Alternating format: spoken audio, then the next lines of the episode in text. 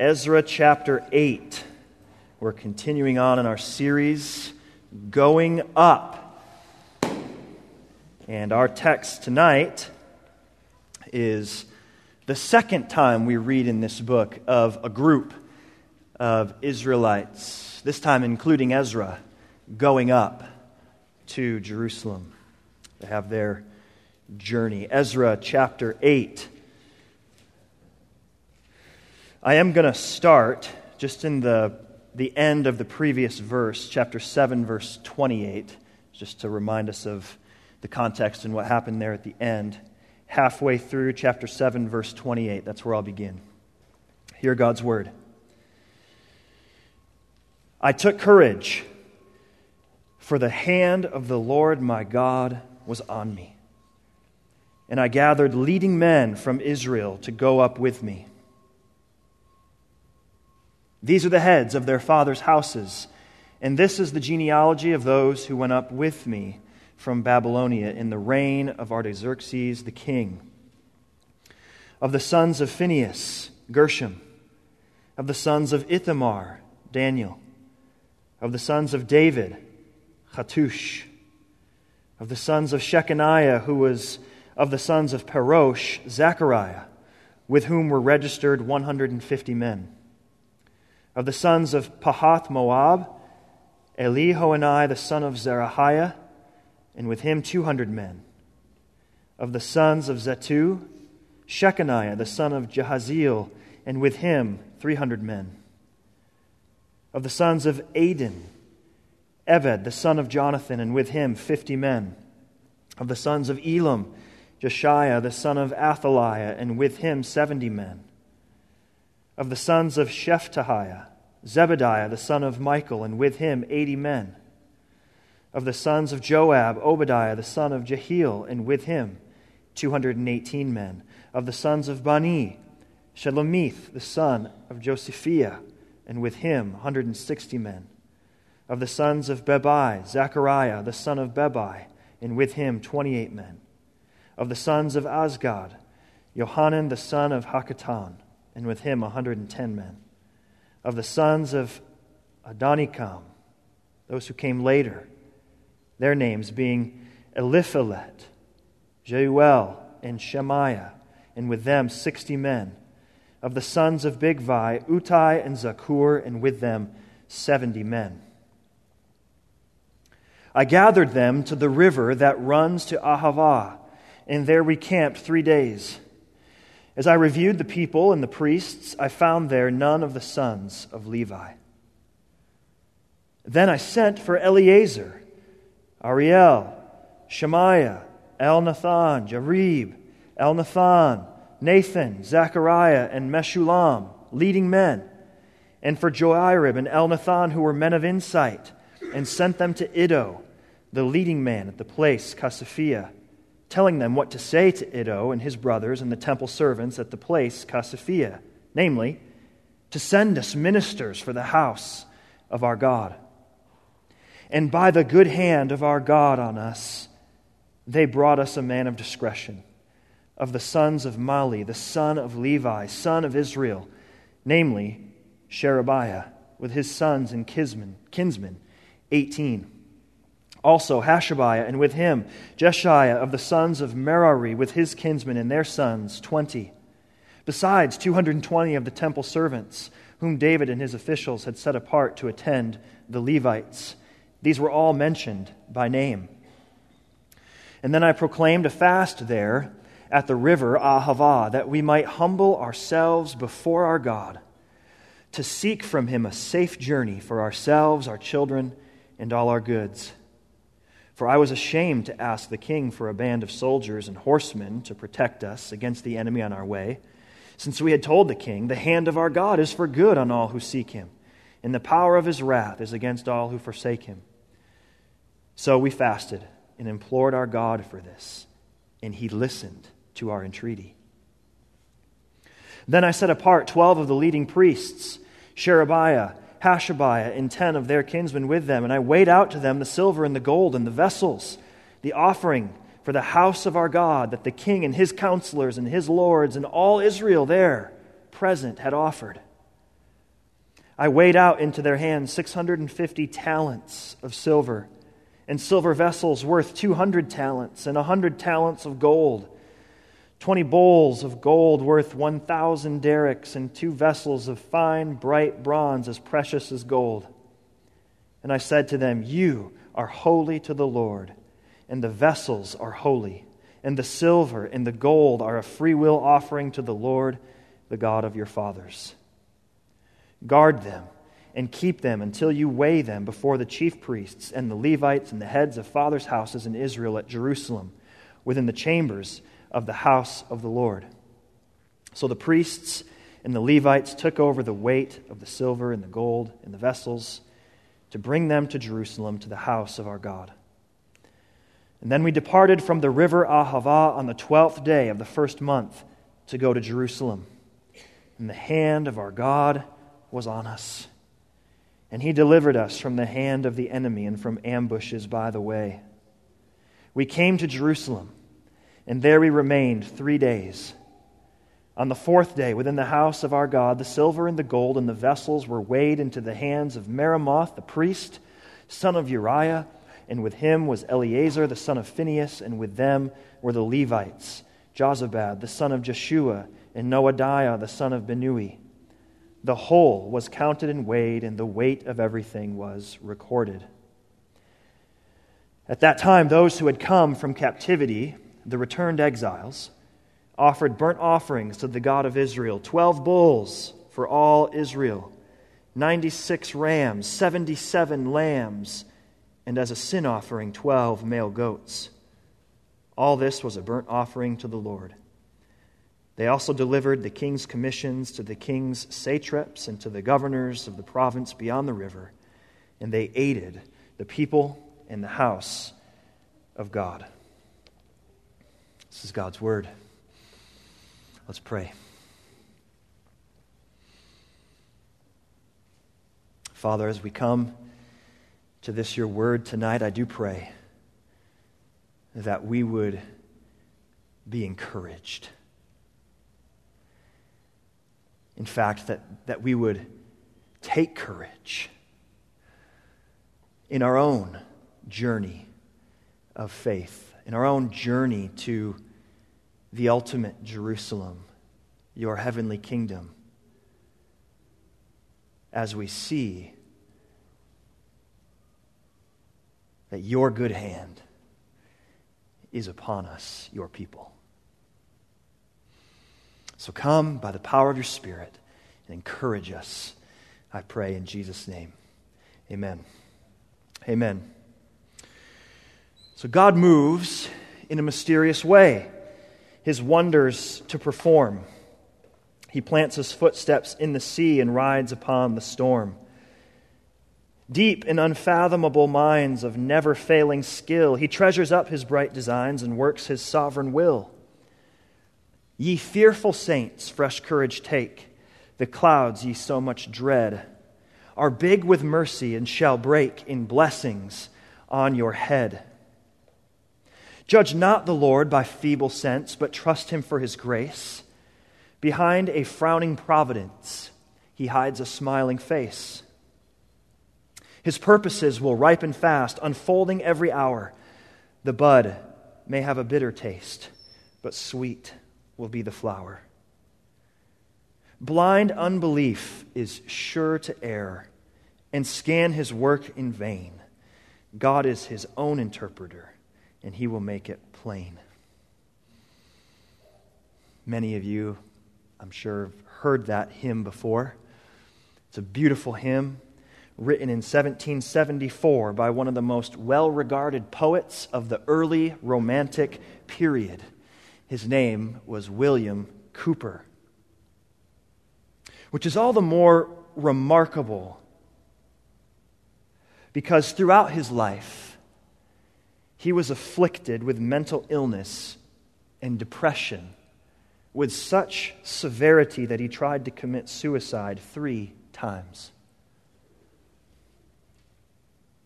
He battled with this right up until the day he died. By the way, not by suicide.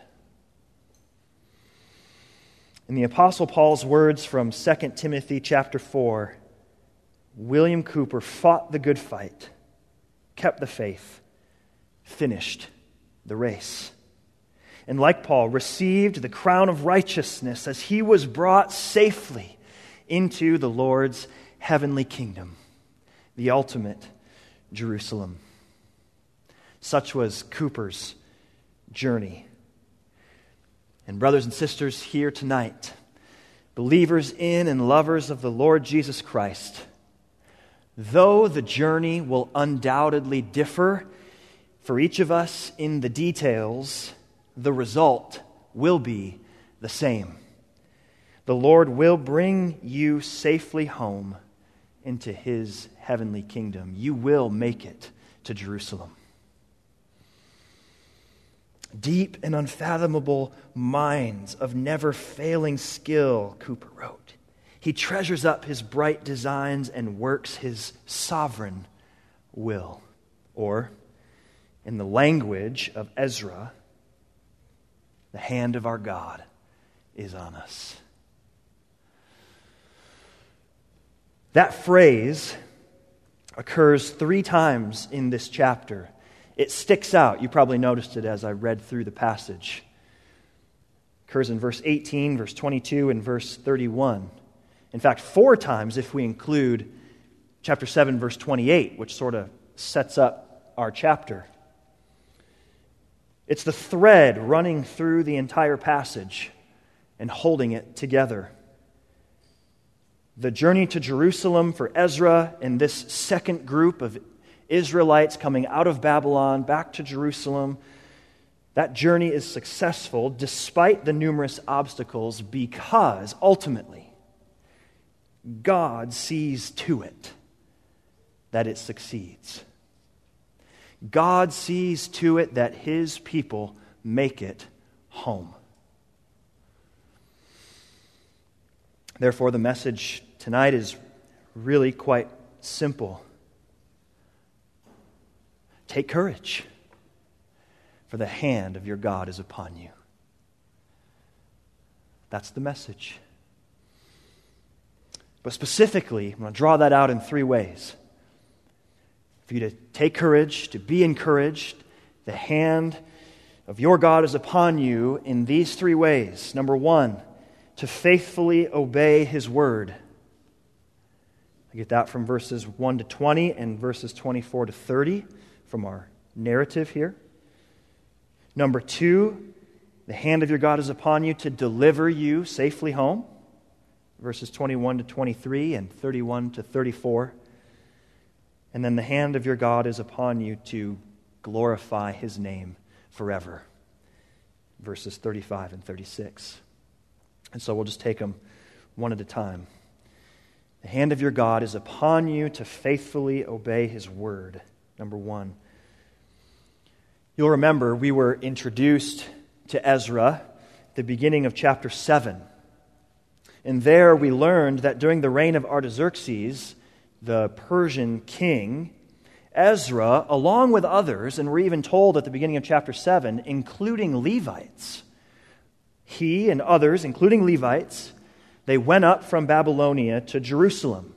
That's in chapter 7, verses 6 and 7 But curiously, we don't actually read of the journey until our chapter tonight, in chapter 8. If we were just looking at chapter 7 and its sort of straightforward statement that Ezra and all those with him, including the Levites, went from Babylonia up to Jerusalem, we would miss some of the obstacles that the journey entailed. It wasn't as straightforward as that initial statement makes it sound. And the main reason, not the only reason, but the main reason it wasn't as straightforward is because a little ways into the 900 mile journey, about 90 miles, give or take, Ezra learned that in fact there were no Levites with them. Did you see that in the text? Look at Look at verse 15. They've listed the names of the returnees in the first 14 verses. Then we come to verse 15. It says, I gathered them to the river that runs to Ahava.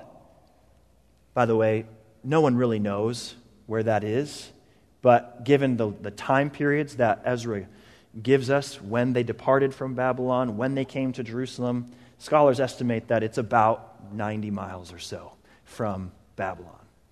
And so he gathers them to the river that runs to Ahava, and he says, There we camped three days. And as I reviewed the people and the priests, I found there none of the sons of Levi. None of the sons of Levi. Well, that's a problem. Ezra sees it as a problem. But we might ask, why is it a problem? This whole issue of the, them not having Levites at this point, and then the rest of the, the narrative describing how they get Levites, I mean, it, it takes up the heart of this passage. Why is this such a big problem?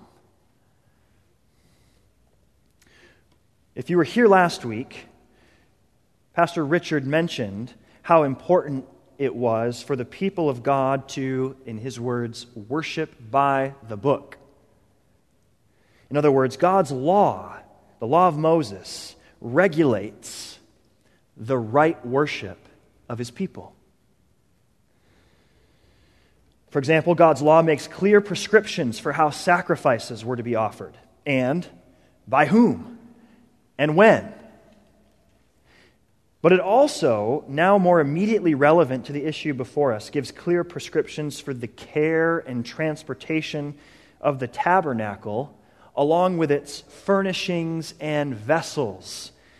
You can read about this in detail in Numbers chapters 3 and 4. That duty of caring for the tabernacle, especially as they moved it, and with specific reference to the furnishings of the tabernacle and the vessels, that assignment was given by God to the, you guessed it, Levites. Here's just a small sample. I just want to give you a flavor here in Numbers chapter 3. And the Lord spoke to Moses, saying, Bring the tribe of Levi near, and set them before Aaron the priest, that they may minister to him. They shall keep guard over him and over the whole congregation before the tent of meeting, as they minister at the tabernacle. They shall guard all the furnishings of the tent of meeting, and keep guard over the people of Israel as they minister at the tabernacle. So, what sticks out there when we're looking at the, the Levites is that they were the ones responsible for guarding the furnishings and the vessels of the tabernacle. And now, notice what is it that they do in our text once they've been gathered to Ezra and the rest of the people. This is in verses 28 and 29. Notice what they end up doing. Verse 28 And I said to them, he's now speaking to the Levites, You are holy to the Lord. And the what? Vessels are holy. And the silver and the gold are a freewill offering to the Lord, the God of your fathers. Guard them and keep them until you weigh them before the chief priests and the Levites and the heads of fathers' houses in Israel at Jerusalem within the chambers of the house of the Lord. In other words, Ezra, remember, skilled in the law of Moses. Ezra discerned that for this particular journey, Levites were needed to carry the offering for the house of God in Jerusalem if they were to be obedient to God's law. See, the house of God in Jerusalem, the temple, was the next stage, if you will, in Israel's history with the Lord of what was in the early days the tabernacle. And so, just as the Levites were responsible for the vessels and the furnishings of the tabernacle, so also they remain the ones responsible for the vessels and the furnishings of the temple, the house of God in Jerusalem. And that helps explain to us why Ezra thought, oh, we got a problem. There are no Levites here with us. They need Levites to carry, this is part of their job, it's part of their God assigned role under the Old Covenant. They needed Levites to carry this offering for the house of God, the vessels for the house of God to obey God's law. And so, as soon as he realized in verse 15 that there were none, he immediately took action. Look at verses 16 and 17. Then I sent for Eleazar, Ariel, Shemaiah, Elnathan, Jarib, another Elnathan, Nathan, Zechariah, and Meshullam, leading men, and for Joiarib and another Elnathan, who were men of insight and sent them to Iddo, the leading man at the place Casiphia, telling them what to say to Iddo and his brothers and the temple servants at the place Casiphia, namely, what's he telling them to say? What is he sending them to do? This send us ministers for the house of our God. And in context, that means send us Levites. We need them. And some Levites were found. The text goes on and names them, and it's a total of 38. Now, the problem was solved, and the journey is now back on track. And they can do so in the way that God has prescribed for them. They can faithfully obey his law as they journey toward Jerusalem. And what does Ezra attribute it all to ultimately?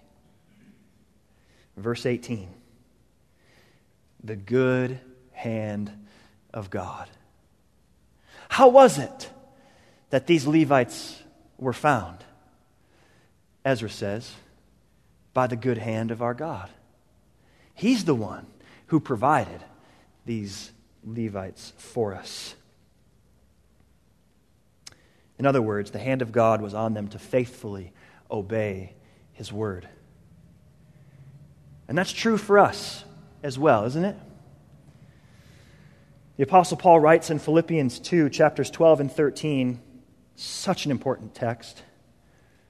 He says, Work out your own salvation with fear and trembling, for, or because, it is God who works in you both to will and to work for his good pleasure.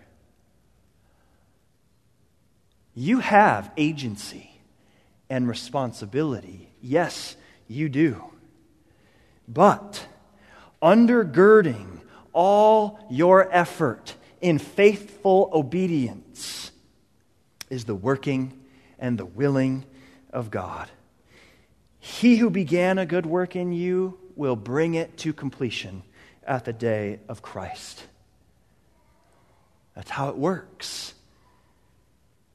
Take courage. The hand of your God is upon you to faithfully obey his word. That was number one. Number two, we also learn from this chapter that the hand of our God is on us to deliver us safely home, to bring us all the way. Notice again verses 21 to 23 and 31 to 34. So draw your eyes there. Then I proclaimed a fast at the river Ahava that we might humble ourselves before our God to seek from him a safe journey for ourselves, our children, and all our goods. For I was ashamed to ask the king for a band of soldiers and horsemen to protect us against the enemy on our way, since we had told the king, The hand of our God is for good on all who seek him, and the power of his wrath is against all who forsake him. And so we fasted and implored our God for this, and he listened to our entreaty. And then skip down to verse 31. Then we departed from the river Ahava on the twelfth day of the first month to go to Jerusalem. The hand of our God was on us, and he delivered us from the hand of the enemy and from ambushes by the way. We came to Jerusalem, and there we remained three days. On the fourth day, within the house of our God, the silver and the gold and the vessels were weighed into the hands of Meremoth the priest, son of Uriah, and with him was Eleazar the son of Phinehas, and with them were the Levites Jozabad, the son of Jeshua, and Noadiah, the son of Binnui. The whole was counted and weighed, and the weight of everything was recorded. Well, there it is. Both verse 22 and 31, it was because of the hand of God. They were delivered from the hand of the enemy and from ambushes along the way. They arrived safely to Jerusalem.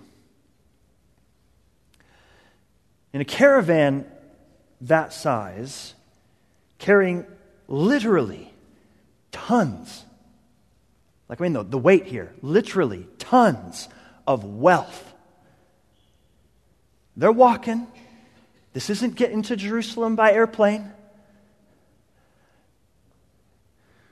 With all this wealth that they are carrying, over such a long distance and over such a long period of time, they were prime targets for enemies and for those who would want to ambush them, those who would try to harm them in order to steal all that wealth, all those possessions. And so, if we can just imagine the journey, we can imagine the dangers.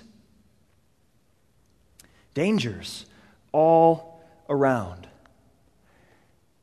And what did they do before they set out? They humbled themselves, they sought the Lord, they fasted, they prayed, all the while believing that He would deliver them safely. Again, so too for us. Consider this passage, 1 Peter 1 5. We have been born again, Peter says, to a living hope, to an inheritance kept in heaven for us. And then he says these words Who by God's power are being guarded through faith for a salvation ready to be revealed in the last time. Oh, the importance of little prepositions.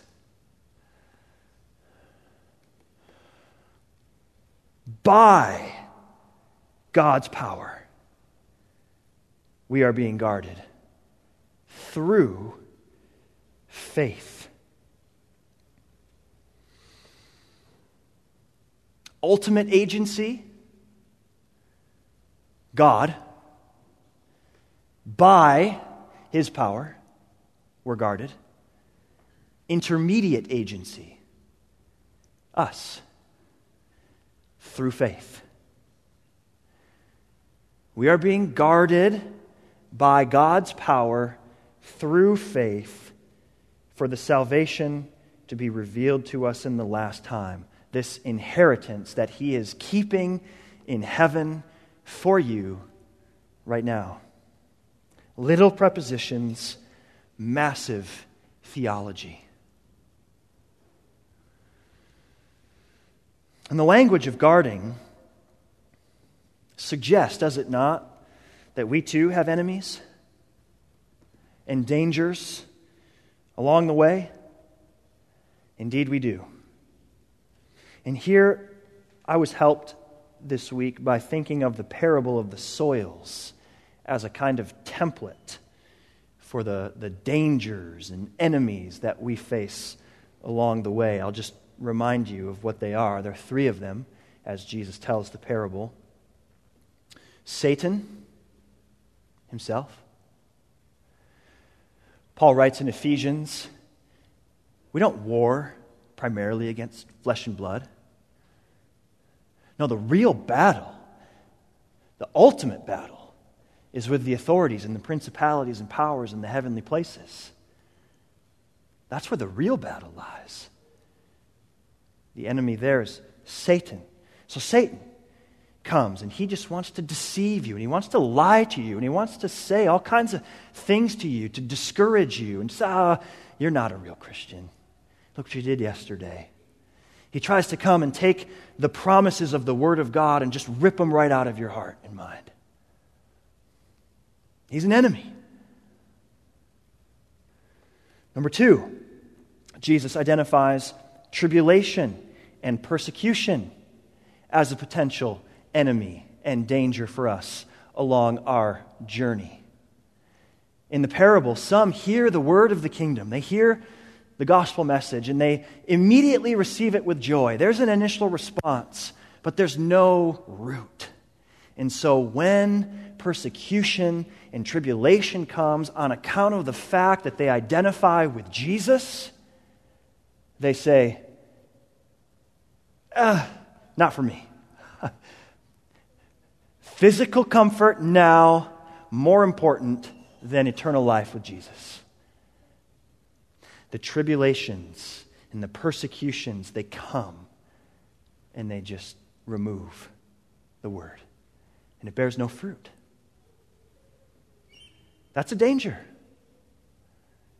Are you ready, church, to suffer, if necessary? because you belong to Jesus? I hope so. And number three, Jesus identifies another danger, another enemy. He names them this time the cares of the world, the deceitfulness of riches, and the desires for other things. Oh, we could spend a lot of time on this one. This is probably the subtlest, no less dangerous, but the subtlest. These are not even necessarily bad, sinful things in and of themselves, but the cares of the world, just the just the day to day, just the difficulties of week to week of living in a broken and fallen world. The cares of the world or the deceitfulness of riches. The love of money is a root of all kinds of evils. Money itself, not the problem, but oh, how it deceives us in holding out so much promise and hope of fulfillment and joy, and it's gone in an instant. Jobs are lost, or we die, and it's gone. The deceitfulness of riches. Don't succumb to that enemy or desires for other things. Other things. Things that come in and seek to replace desire for God. It's idolatry. It's the forsaking of Him who is the fountain of living water for all kinds of other things that we think will satisfy, but in the end don't. That's another danger. It's another enemy. Whether it's Satan, whether it's tribulation or persecution, whether it's the cares of this world, the deceitfulness of riches, or the desires for other things, these are the enemies and the dangers all around us that threaten our own journey to Jerusalem, our journey home. But, brothers and sisters, take courage. Why? Because the hand of your God is upon you to deliver you safely home. He will do it if you are His. By His power, you are being guarded through faith to reach the end, to be finally home. Or, in the words of John Newton, Tis grace has brought me safe thus far, and grace will lead me home. That was the second specific way that the hand of our God is upon us. And finally, the hand of our God is on us to glorify his name forever. Just again, verse 35. What happens when they arrive? What happens when they finally get there? At that time, those who had come from captivity, the returned exiles who were already there, along with Ezra and the new group who had arrived, they offer burnt offerings to the God of Israel 12 bulls for all Israel, 96 rams, 77 lambs, and as a sin offering, 12 male goats. All this was a burnt offering to the Lord. So, what did they do after they got to Jerusalem? They worshiped.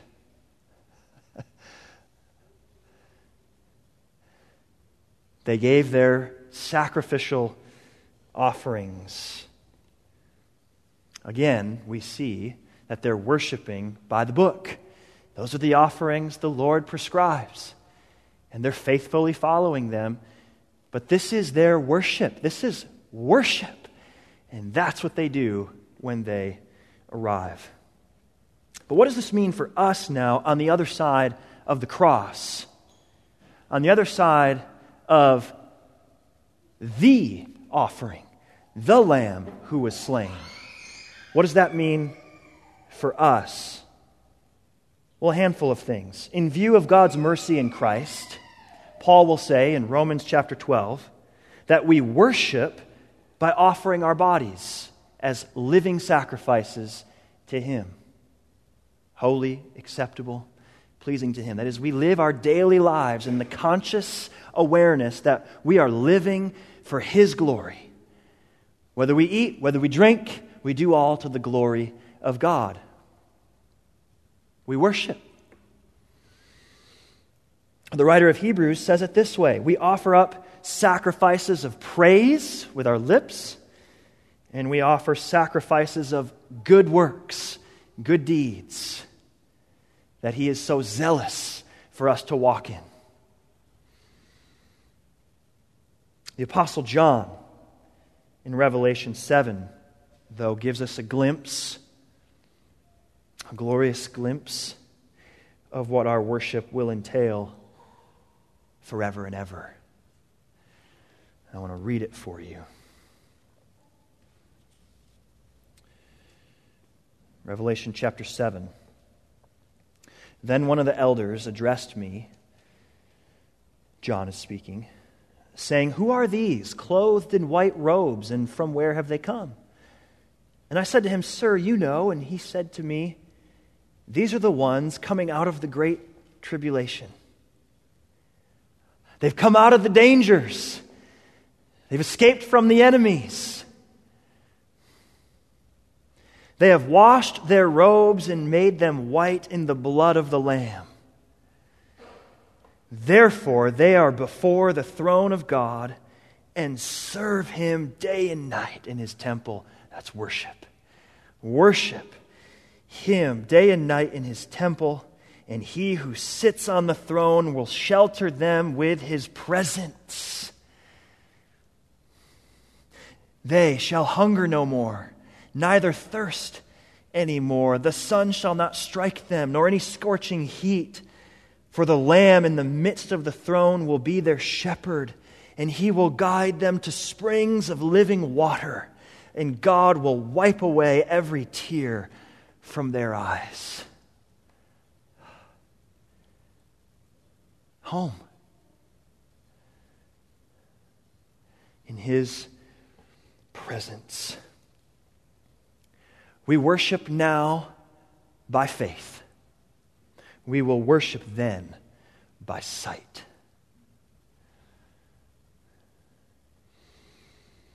So be encouraged. Take courage, for the hand of your God is upon you to glorify and worship his name forever. Simply close with this. If God is for us, you could finish it for me. Who can be against us? Let's pray.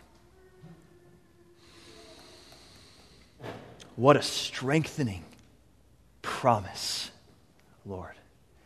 that you are for us, that your hand is upon us to faithfully obey, to bring us safely home, and to glorify your name forever. We thank you for your word. Thank you for your promises to us. And now we ask that as we go into this next week, we would be encouraged. Strengthen us. We pray in Jesus' name. Amen.